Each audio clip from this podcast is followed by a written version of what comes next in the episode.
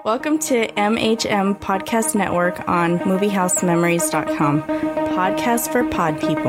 Our feature presentation begins now.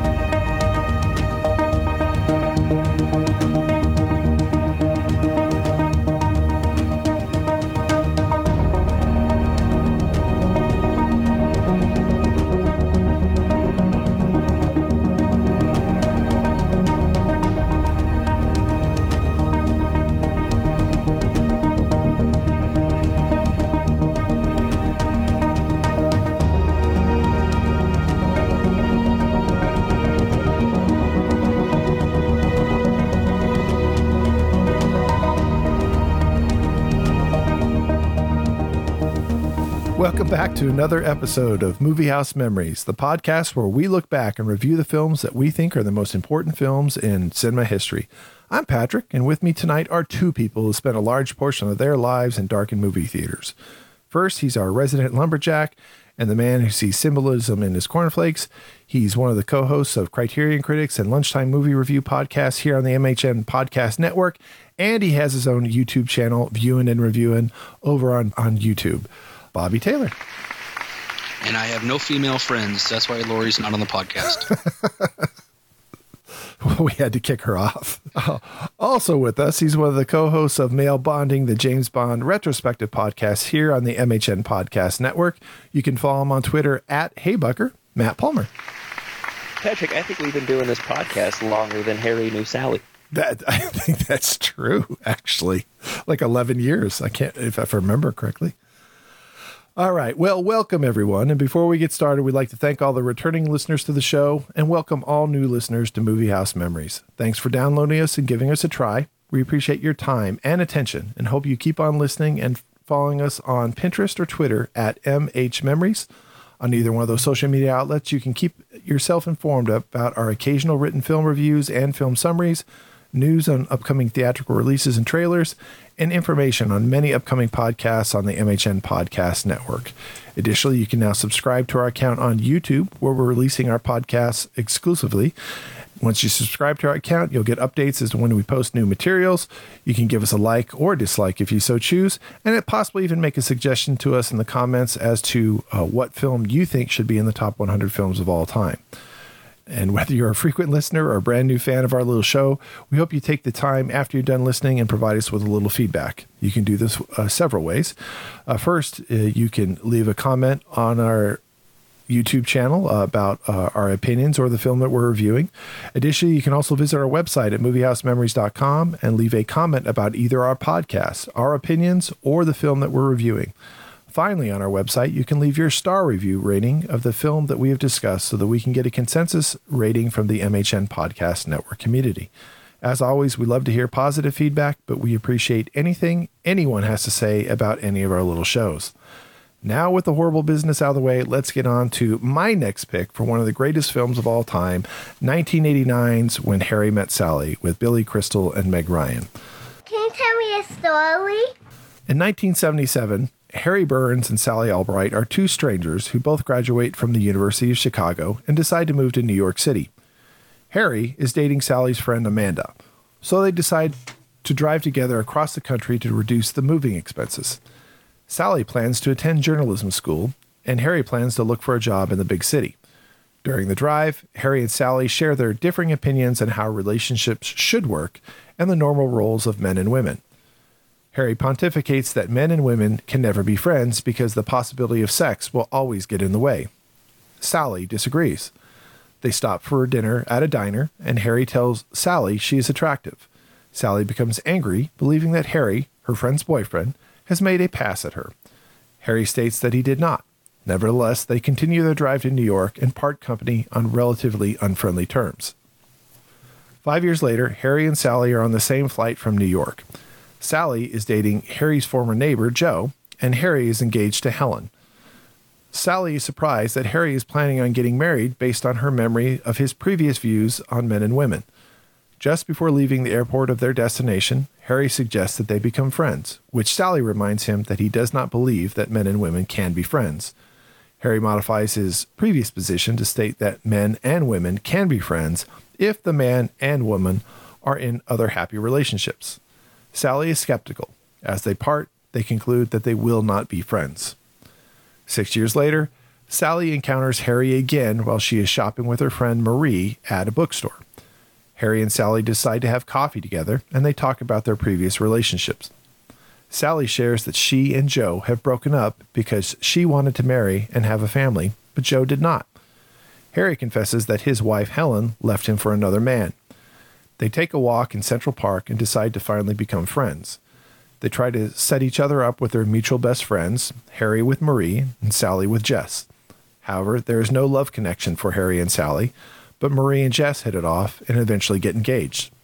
Harry and Sally spend the next several months becoming closer as friends, often discussing their love lives with other people. One night, Sally calls Harry in tears after encountering Joe again. She learns that Joe is going to get married, and it devastates her. Sally realizes that Joe did not want to marry her. Harry rushes to her apartment to console her. Harry calms her down, but the two friends begin to kiss and eventually have sex. The next morning, Harry hurriedly rushes out of the apartment, which upsets Sally. They each do not know how to react around each other, and when Harry tries to write the sexual encounter off as a mistake, it fractures their friendship. Harry spends the next few weeks trying to make amends with Sally, who tells him that they cannot be friends any longer. On New Year's Eve, Sally attends a party with Jess and Marie, while Harry spends the night alone. He begins walking around the city and suddenly has an epiphany. Harry begins running across the city to get to the party that Sally is at. Frustrated, Sally starts to leave that same party before midnight and runs into Harry as he enters. Harry declares his love for her. Jaded, Sally tells Harry that the only reason he is saying that he loves her is because he is lonely. Harry quickly lists the many things that he loves about Sally, which causes her to realize that his feelings are genuine. The couple kiss as the new year arrives. They marry three months later, exactly 12 years and three months after they first met. And that is when Harry met Sally. All right. Films are influenced by the times they're made in, not specifically this one. but we look back at some of the big news events in Lori Flores' Headlines of the Times this week, read by me, Patrick.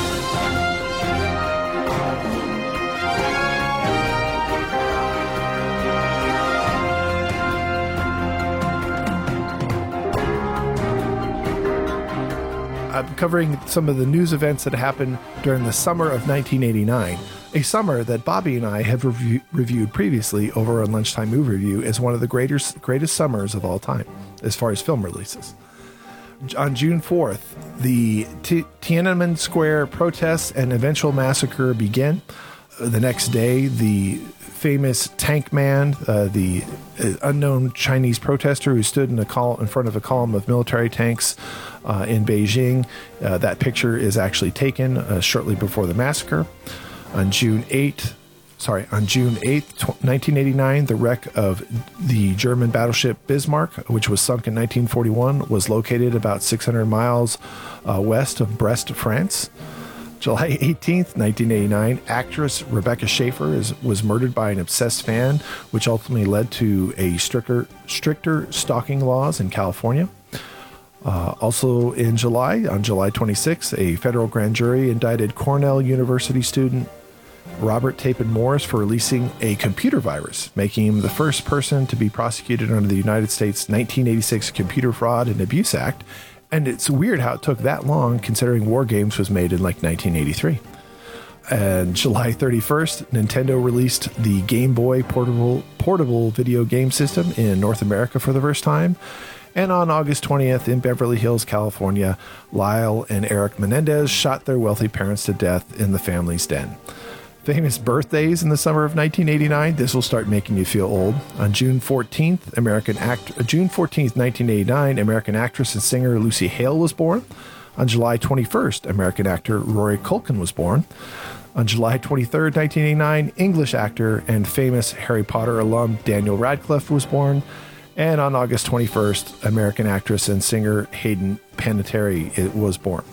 Films released during the summer of 1989 were Indiana Jones and the Last Crusade, Star Trek V The Final Frontier, Ghostbusters 2, Lockup, Honey, I Shrunk the Kids, Lethal Weapon 2, and of course, the highest grossing film of 1989, Batman with Michael Keaton. And that was the news for the summer of 1989.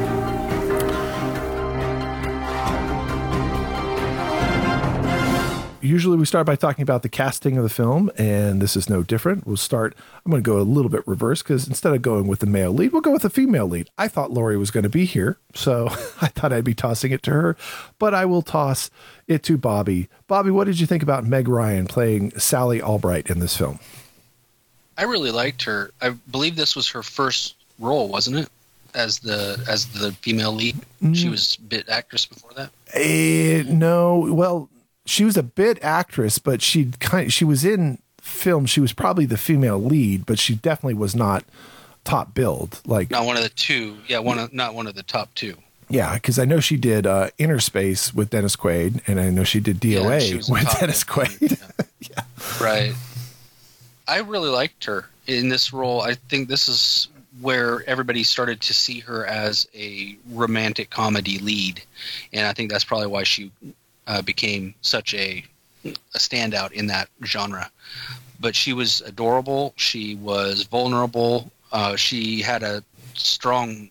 Uh, she was a strong woman when faced with uh, with a male chauvinist. So I thought that was she did a real good job, and the fact that she did that one scene that is iconic to the the, the movie was uh, you got to you got to tip your hat to her. That was that's something that you don't get to see very often in film. So well done. Yeah, she she was good. I, you know, I'm not a, a romantic comedy person, and I I don't perceive that role as taking a whole lot of uh, exceptional talent to pull off. But she pulled it off as well as anyone could have. Yeah, see, I'll disagree with you on that. Is that it's very easy, I think, in romantic comedies to make the the female character to be nothing but emotional, and and in this case, I almost think that she's, you know, she's kind of the antithesis of that because she her emotions eventually overcome her when she sees Joe, but through the the most of the film, she kind of just puts it aside. Billy Crystal, when his his marriage collapses, becomes the depressed one, kind of the emotional one, the needy one, if you will.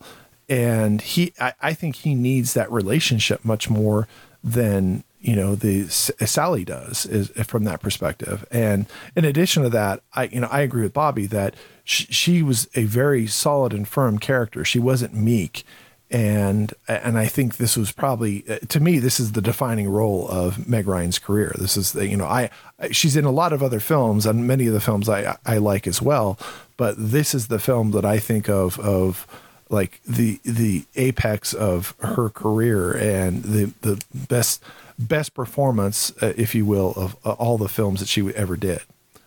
But what about Bill? Well, oh, sorry, Bobby. Go let ahead. me say also though that if you were to take an actress of roughly the same genre, uh, same era, uh, maybe a little bit younger than this, but but still similar, it would be like a Julia Roberts which she's in a lot of romantic comedies. And if you were to take her and put her in this role, it is a completely different um, feel because she's extremely emotional in film. And I think that Meg carried it, pulled that off pretty well. Well, and, and, but if you even look at some of the actresses they were looking at at the time, Susan Dey, um, Elizabeth Elizabeth Perkins, Elizabeth, McGovern, and Elizabeth Perkins and Elizabeth McGovern are actresses I like a lot for films such as this in the 80s, interchangeable to me. I often confuse which one did which role, but hmm. I, you know, I don't think they would have done a good as good a job. I mean, I, I, I think the exceptional the exceptional part of this is how well the character is written, but I don't. I, I I'll, I'll give Matt the credit that no, I don't think it's an Academy Award winning performance, and I do think a lot Agreed. of a lot of actors probably could have played it fairly well, but she has screen chemistry with Billy Crystal that if you the pairing of them was unusual at the time, but now it's like I wish I would have seen more movies with the two of them together. I, I thought they were, worked very well together on screen. What about uh, Billy Crystal playing Harry Burns? Matt, you got to have liked him. I confess I don't see the genius in Billy Crystal, and it may be I'm just a bit young, to have I kind of missed his his shtick. I, I struggle to see him as a romantic lead, just because he he doesn't seem particularly handsome or charismatic to me. I found him kind of off-putting, but I think I was supposed to. And um, Meg Ryan is like several notches better looking than he is. so, you know, I, I, I look at the, the other people that were up for the role. I think Michael Keaton would have been really interesting in this Yes. one, and you know, she and Tom Hanks made like three or four movies together, so that would have just been superfluous. But it, it worked. I mean, he he certainly um, he certainly has you know the comedic chops and can deliver his lines very well. But I just him as an actor, I just had a hard time suspending disbelief. I I will tend to agree with Matt on this because I am of the Billy Crystal fan club. I really enjoy him very much when he is comedian at his comedian best. But that's more like City Slickers, which is along his best uh, his best work. I think the romantic comedy part of this I didn't quite get as well, um, and and I agree with Matt as well when saying that Meg Ryan is several notches above, and I don't think it's just in looks. I think she was a class above him, and uh, I think that she dumbed herself down to his character, who was extremely off-putting through most of the film and it, and I gotta say it was difficult to see Billy Crystal as a romantic lead when in reality he's he's he's more of the the comedy the comic jester to uh, to Tom Hanks and Meg Ryan as the the romantic leads. So I think this was a little bit harder for me to take for him. I really like him. I very very much am a fan of his, but this film here, I think it was a lot of Billy Crystal comedian light uh, shoved into a romantic comedy. There could have been several other options that could have been a better uh, better choice for this film than than Billy. He's he's fine. He just what he what there were others that could have done it better. you know, I will give you that. Yeah, Meg Ryan is a, a a level of attractiveness way above what Billy Crystal is, and even age. I you know I didn't look up the age of the actor and actresses, but they mm-hmm. seem so distinct. I mean, he's he's an actor of the '70s, and she was coming around in late '80s. You know, so I, th- I think the age difference was kind of dramatic, and and I'll and I, even at the time when this film came out, I went that was an odd pairing, but I think the character of Harry Burns needed a little bit of assholeian, I guess, to that. And I don't think Tom Hanks can play that as well as Billy Crystal could. I think I agree with you. Michael Keaton could have, and I, I can see him in that role. But uh, you know, at that time he was making Batman, so I mean that that was a different career-defining role for him for a period of time. Uh, but you know, I ultimately I think it works. I, I think that it's this that you don't expect these characters to end up together, and they do. And uh, if if if Harry Burns was not that kind of kind of a jackass, especially at the beginning, uh, then I don't think the I think the the film becomes way too formulistic and predictable. And and having Tom Hanks in that, because I do agree with you, Meg Ryan also has great chemistry with Tom Hanks. I mean, who doesn't want to see Joe versus the volcano too? I mean, we're still waiting for it to this day. Uh, but uh, it's you know you got some more mail, I guess. I uh, but uh, it's uh, it, it, I I think I I think the chemistry does work. I I I don't, and I agree with you. It's just, I I think it's odd uh, that the pairing, and I can see where it. The first time I saw it, I was like, yeah, I just don't get it. But after I got, I after repeated viewings, I just like the the way the characters are written so much that it just works for me but uh, usually we talk about a third, but I just paired them together because they're almost always together on can- on screen. It's Carrie Fisher and Bruno Kirby playing Marie and Jess, uh, very much two uh, prolific character actors. Uh, ironically, Carrie Fisher becoming a character actor at this point in her career, b- playing supporting roles in this film. Uh, Bobby, what did you think of Carrie Fisher and Bruno Kirby? Well, Carrie, I really liked her. Uh, she was also a character actress with Tom Hanks in uh, Joe. Um, sorry, the uh, Man with One Red Shoe, and it was a, a Oh, I, lot. I thought you were going to say. I thought you were going to say the Burbs. no, but she I really liked her in the role. I thought that she was she was the perfect character actor for this specific role. Uh, that was not Princess Leia. That was a that was a character actress that did her job very well, and I, I thought she was she was adorable and a, a great wing girl for for Meg. Uh, Bruno Kirby, on the other hand, I have never ever seen the draw. I just don't appreciate his talent, if you can call it that. He's just a schlub that shows up on screen, is everybody's wet blanket that just sits there next to next to the person, making the other person look like an absolute class act compared to him. And in this role in particular, I just thought he was he was terrible. I, I think Carrie Fisher deserved a whole lot better as a as a spouse. I mean, just the wagon wheel scene in particular tells you that that marriage was going to last all of about a year and a half, and then it was going to be over because he's just he's a he's a, a schlub, and it, it, uh, it's frustrating to watch that happen on screen. But he is Billy Crystal's best BFF that wasn't Robin Williams, so you got to give him credit. That's the that's how he got the role. So more power to him. I think the word schlub works, but I, I, I felt like also that's what they were going for. So he he made me slightly uncomfortable every time he was on screen, but I, I I read it as intentional. Carrie Fisher, you know, I'm used just used to her as Princess Leia, so I think she did fine. I think um, she already looked a little a little uh, worse for the wear by this time. I'm not sure if her substance abuse issues were were in play yet, but you know, she she she played the character well. It, it, now I'll give you Bruno Kirby that he is kind of one note. Um, you know, I, I, don't know if he was was he really that good of friends with Billy Crystal. I, yeah, I, that's how. That's why he was in City Slickers. I know, but that's also he wasn't in City Slickers too because he got into a salary dispute and Billy Crystal was one of the producers. So. I, just know that I, I had heard uh, that they were true BFFs. Yeah. Um, so uh, maybe the, maybe Robin Williams became the ultimate, but I I just know that those two. I I want to say that they grew up together. Some there was something in their past that kept them together pretty tight. Yeah. I mean, I, I think they play serviceable roles very distinctly. I think anybody could have played them, uh, mm. each of the roles. Uh, but I like seeing Carrie Fisher in something dramatically different than Princess Leia. I think she's got. I think she's a great comedian. I thought she had really good timing in the film.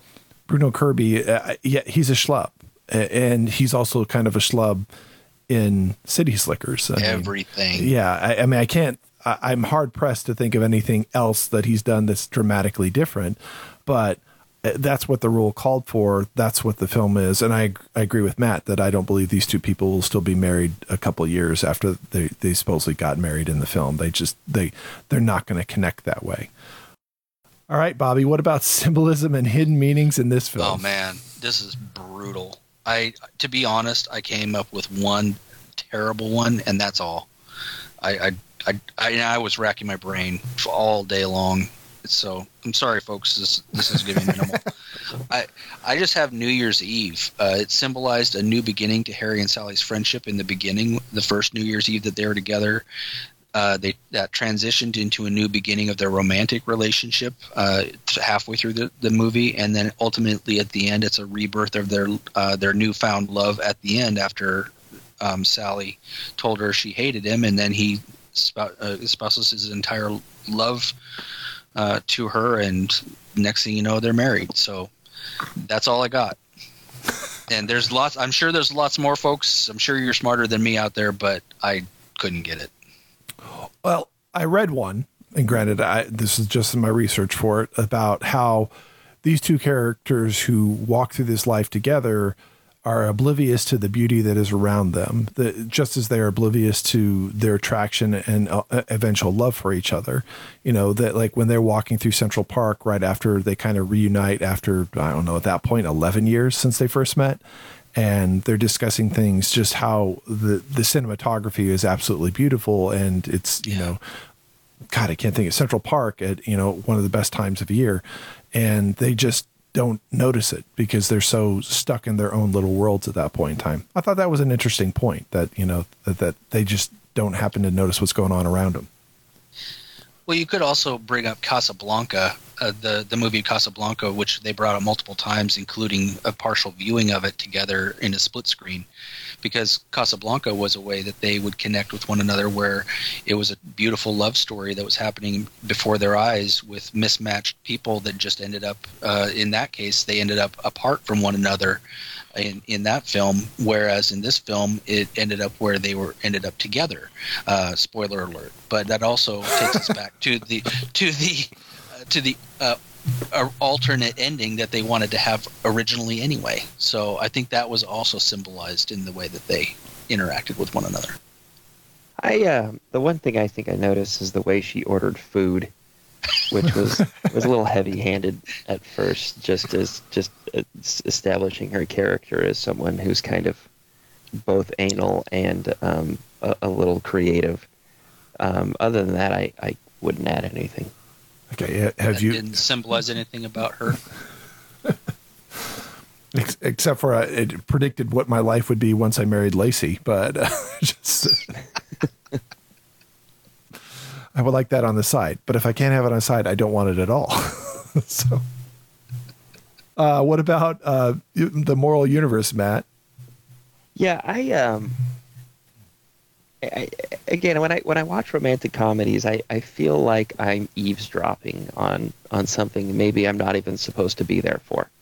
I, I always see something designed to um, to really uh, cater to the the female gaze and um, it's hard for me to to see the uh, the genius in it. Uh, at the end of the day, you know, I, we we have kind of this um, couple who learn to love each other in an asexual relationship, and then decided that they wanted to to be married to each other once they experienced a sexual relationship. So, I, I think there's there's definitely a message there of um, maturity, and as they matured, they they realized what was more fulfilling in a partner, something that they were incapable of seeing when they were younger, but that they, they needed more experience to to find out why each other were were great matches for themselves.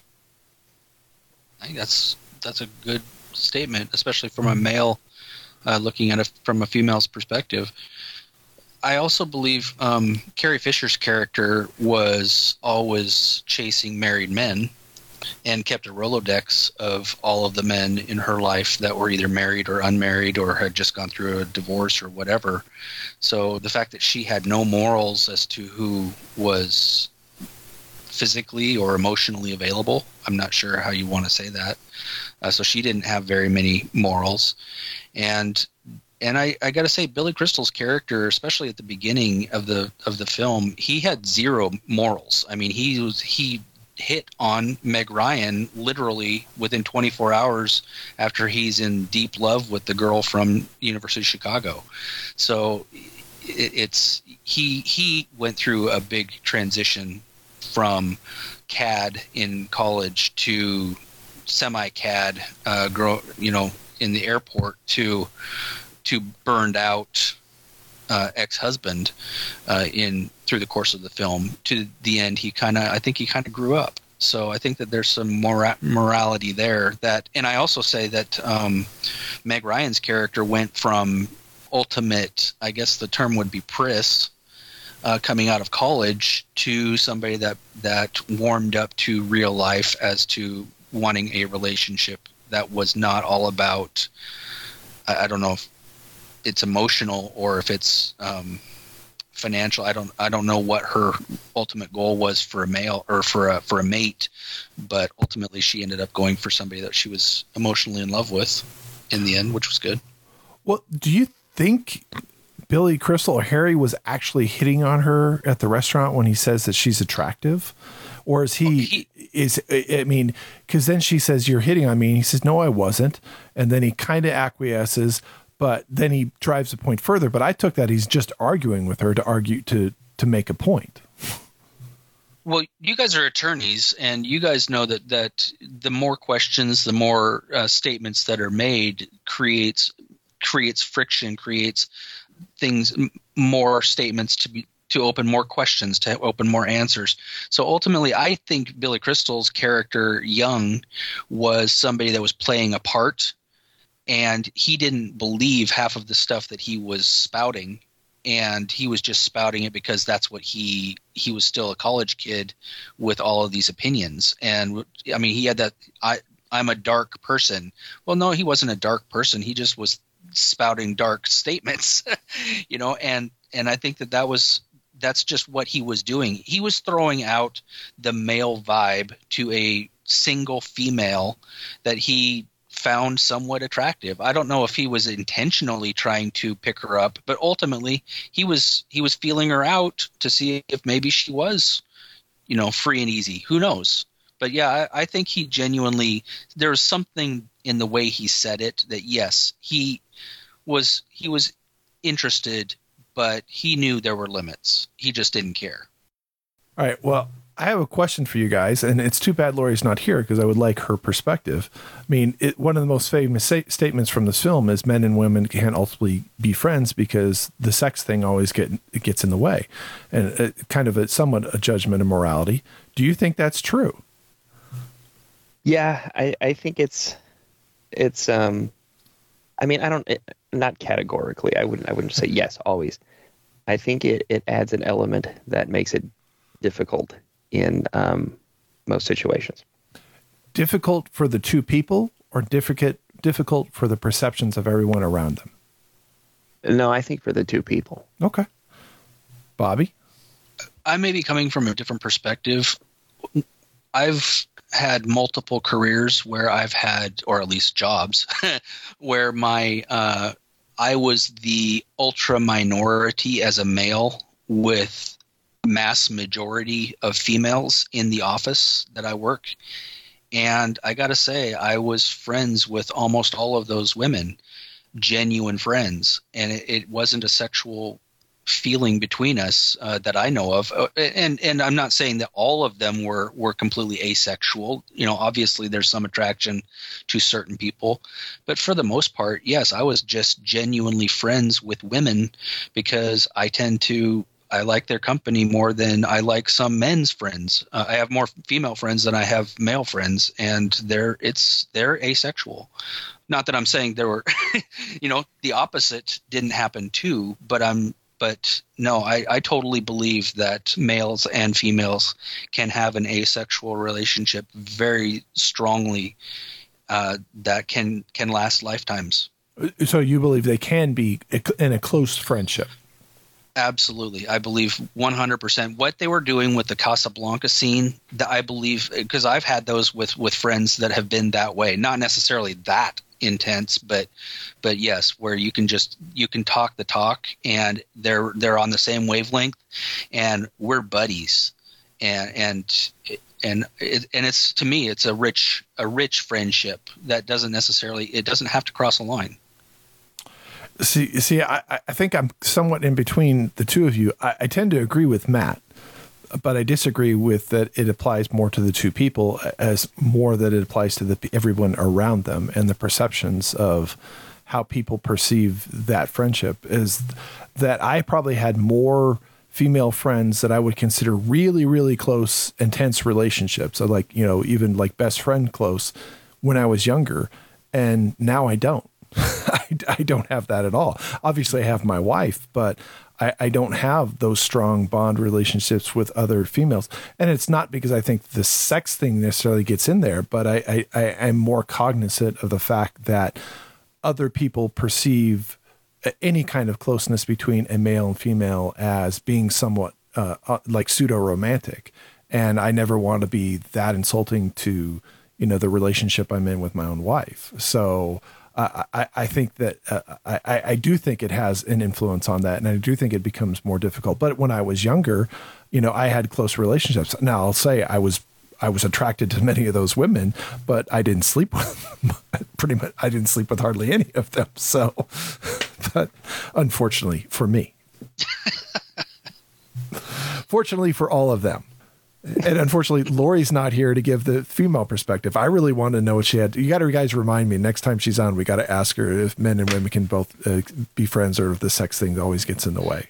Okay, yeah, that's a perfect example, though. You and Lori have known each other since birth, so I mean, you guys are friends. You guys never dated, No. so, So- but you're still good friends. Yeah, I mean, I, I, I would say we're very good friends, and she would be one of the people that I was really close with uh, at a period of time. But then there were long periods of time where I, I, you know, I didn't see Lori, and up until probably on a regular basis or talk to her until we were on the podcast.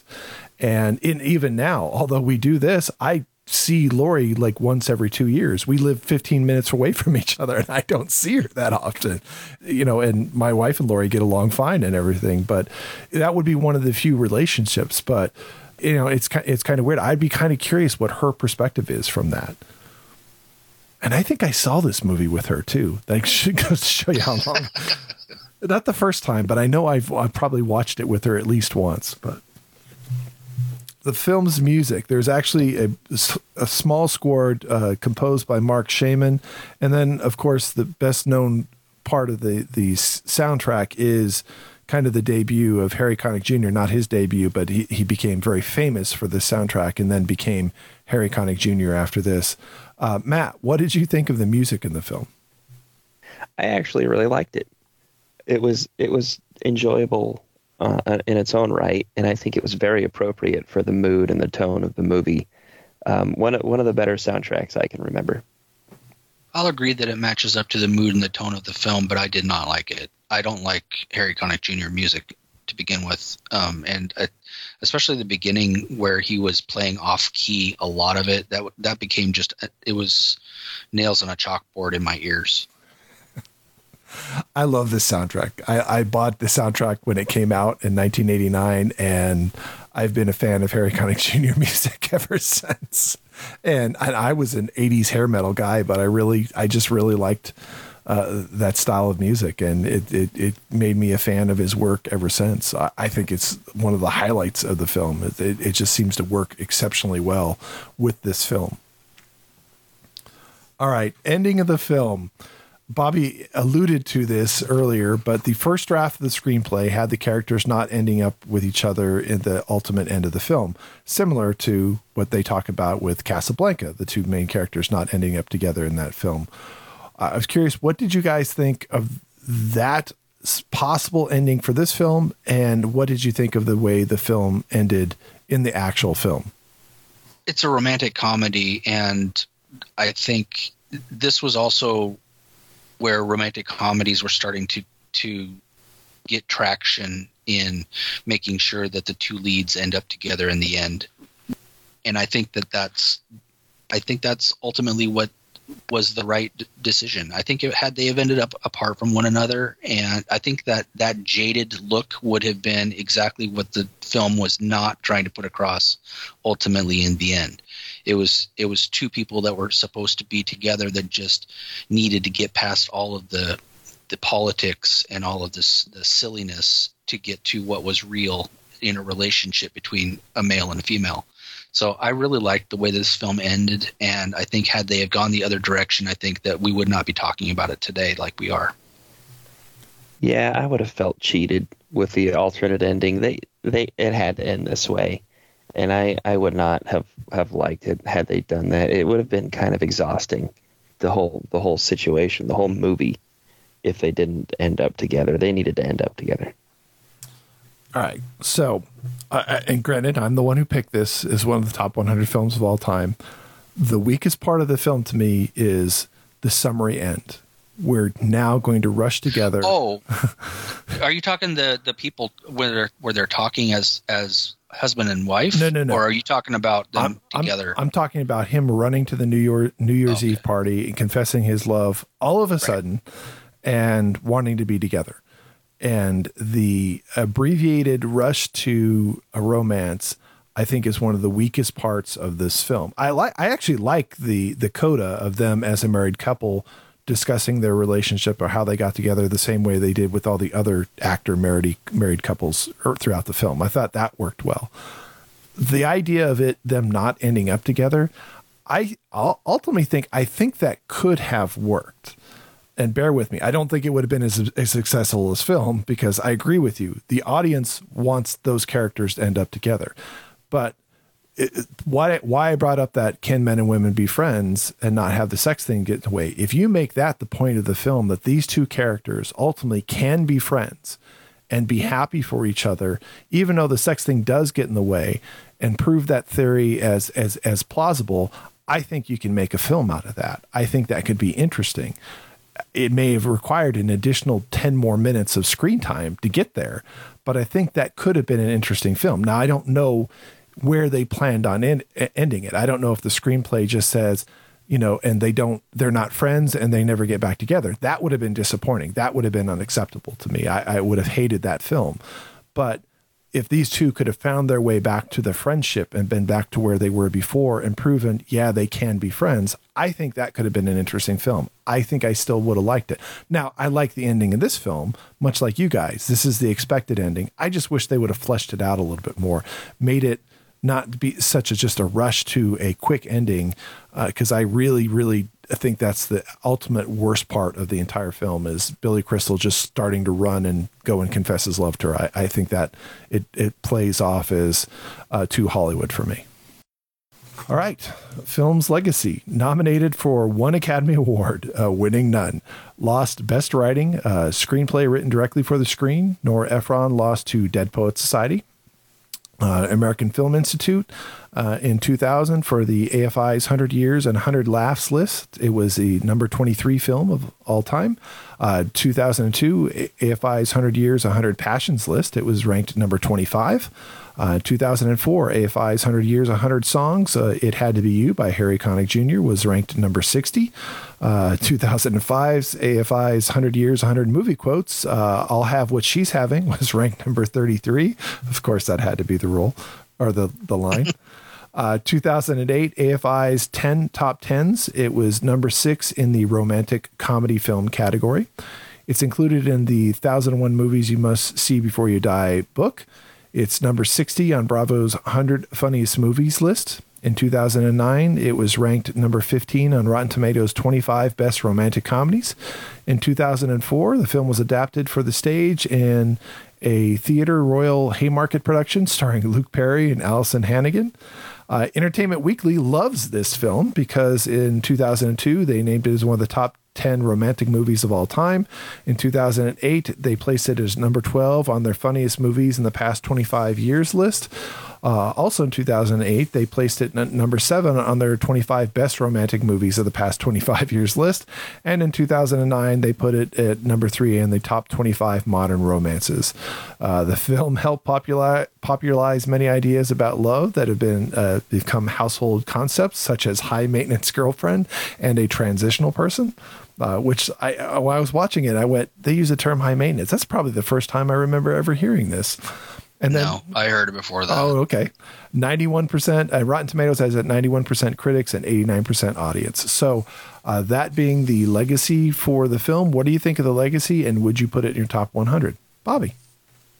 As, as much as this film has been around in, in every, this is a film that is in everyone's lexicon. They they know the the line "I'll have what she's having." They know all about Billy Crystal and uh, doing his shtick in the film, and I, as as much as this film has been watered down and replicated and uh, remade, and it, this is still a very good film. It is funny. Uh, it's warm. It's it's for the most part romantic, and you have two charming leads that in a beautiful city, and I think overall this film deserves the accolades that it's got. I don't believe that it's an Academy Award winning film. It is a romantic comedy, and I think it is a very good film that that people will uh, cherish or should cherish that have have watched it and loved it and uh, you know it's not going to be in my top 100 because I've got other films that that are there. But I will always agree that this is a good film. It just won't be in my top 100. Matt, yeah, I uh, am very capable of seeing why people would love this movie. It, the the dialogue I feel was was pretty crisp and uh, pretty well done. I, I you know the the on screen chemistry was there even if you know, I didn't think they matched up in some ways as well as they could have. it's just this not my my style of movie. This is the first time I've seen this movie. I watched it for the podcast, Really? and I, yeah. And as far as romantic comedies go, I I only rolled my eyes at the scene at the end with with Billy Crystal, you know, rushing in to you know I, I I hate you or whatever scene, and I was entertained. So that is more than pretty much every other romantic comedy could do. Um, so I give it high marks for that, but it's it's not my top 100.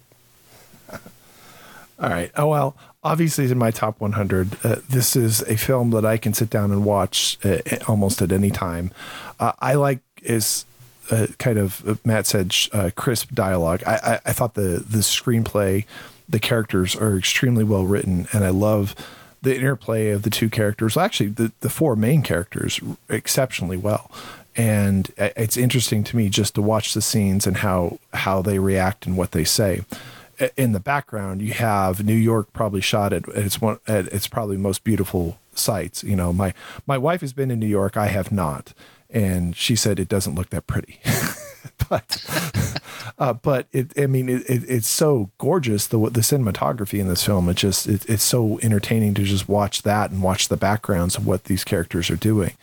Um, this is, uh, you know, this, as I said, is probably what I considered Meg Ryan's uh, finest role. And it's up there for Billy Crystal. You know, I, I like Billy Crystal, but I think of Billy Crystal more as a almost a supporting character, if you will, a Bruno Kirby in many other films. But this is one of the few times that I thought he did a really, really good job in a lead role.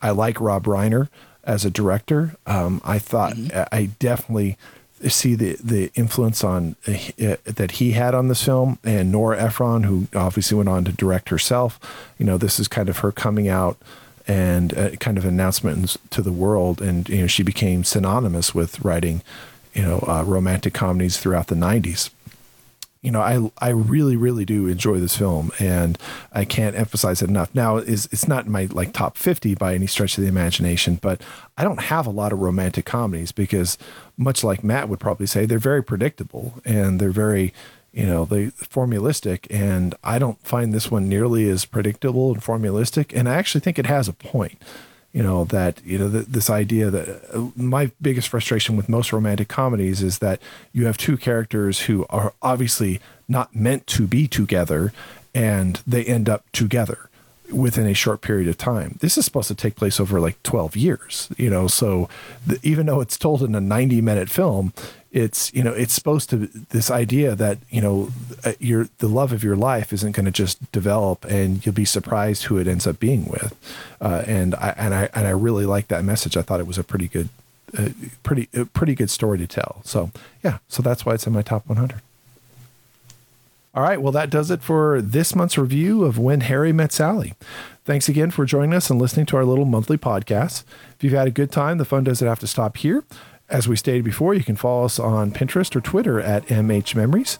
On either one of those social media outlets, you can keep yourself informed about our occasional, occasional written film reviews and film summaries, news on upcoming theatrical releases and trailers, and information on many upcoming podcasts on the MHN Podcast Network. And if you've enjoyed yourselves and you download us off of YouTube, make sure you subscribe to our account there so that you can get updates and when we post new materials. Also, give us a like and leave a comment on what you think of either our opinions, the film that we reviewed, or even a suggestion for a film that you think should be in the top 100 films of all time. Of course, we always like the feedback that is positive, but we appreciate any feedback that we can get from any listeners of the show. Well, that does it for this episode of Movie House Memories. Join us next time when it is once again Bobby's pick for one of the greatest films of all time, and he is nominating 2007's August Rush uh, with Freddie Highmore, Robin Williams, and Keri Russell. Correct? Who am I forgetting? Yep. Uh, and until then, I'm Patrick. And I'll have what he's having. And I'm faking an orgasm right now. Uh, I can't top that. So we'll see you all next time at our house.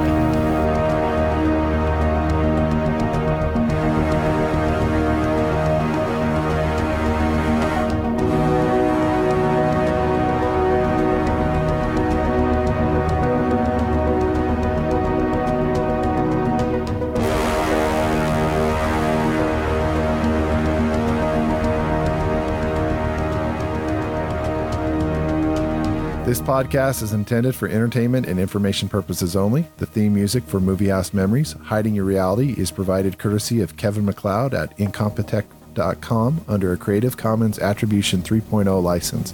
All original content of this podcast is the intellectual property of the MHN Podcast Network, Movie House Memories, and Fuzzy Bunny Slippers Entertainment, LLC, unless otherwise noted.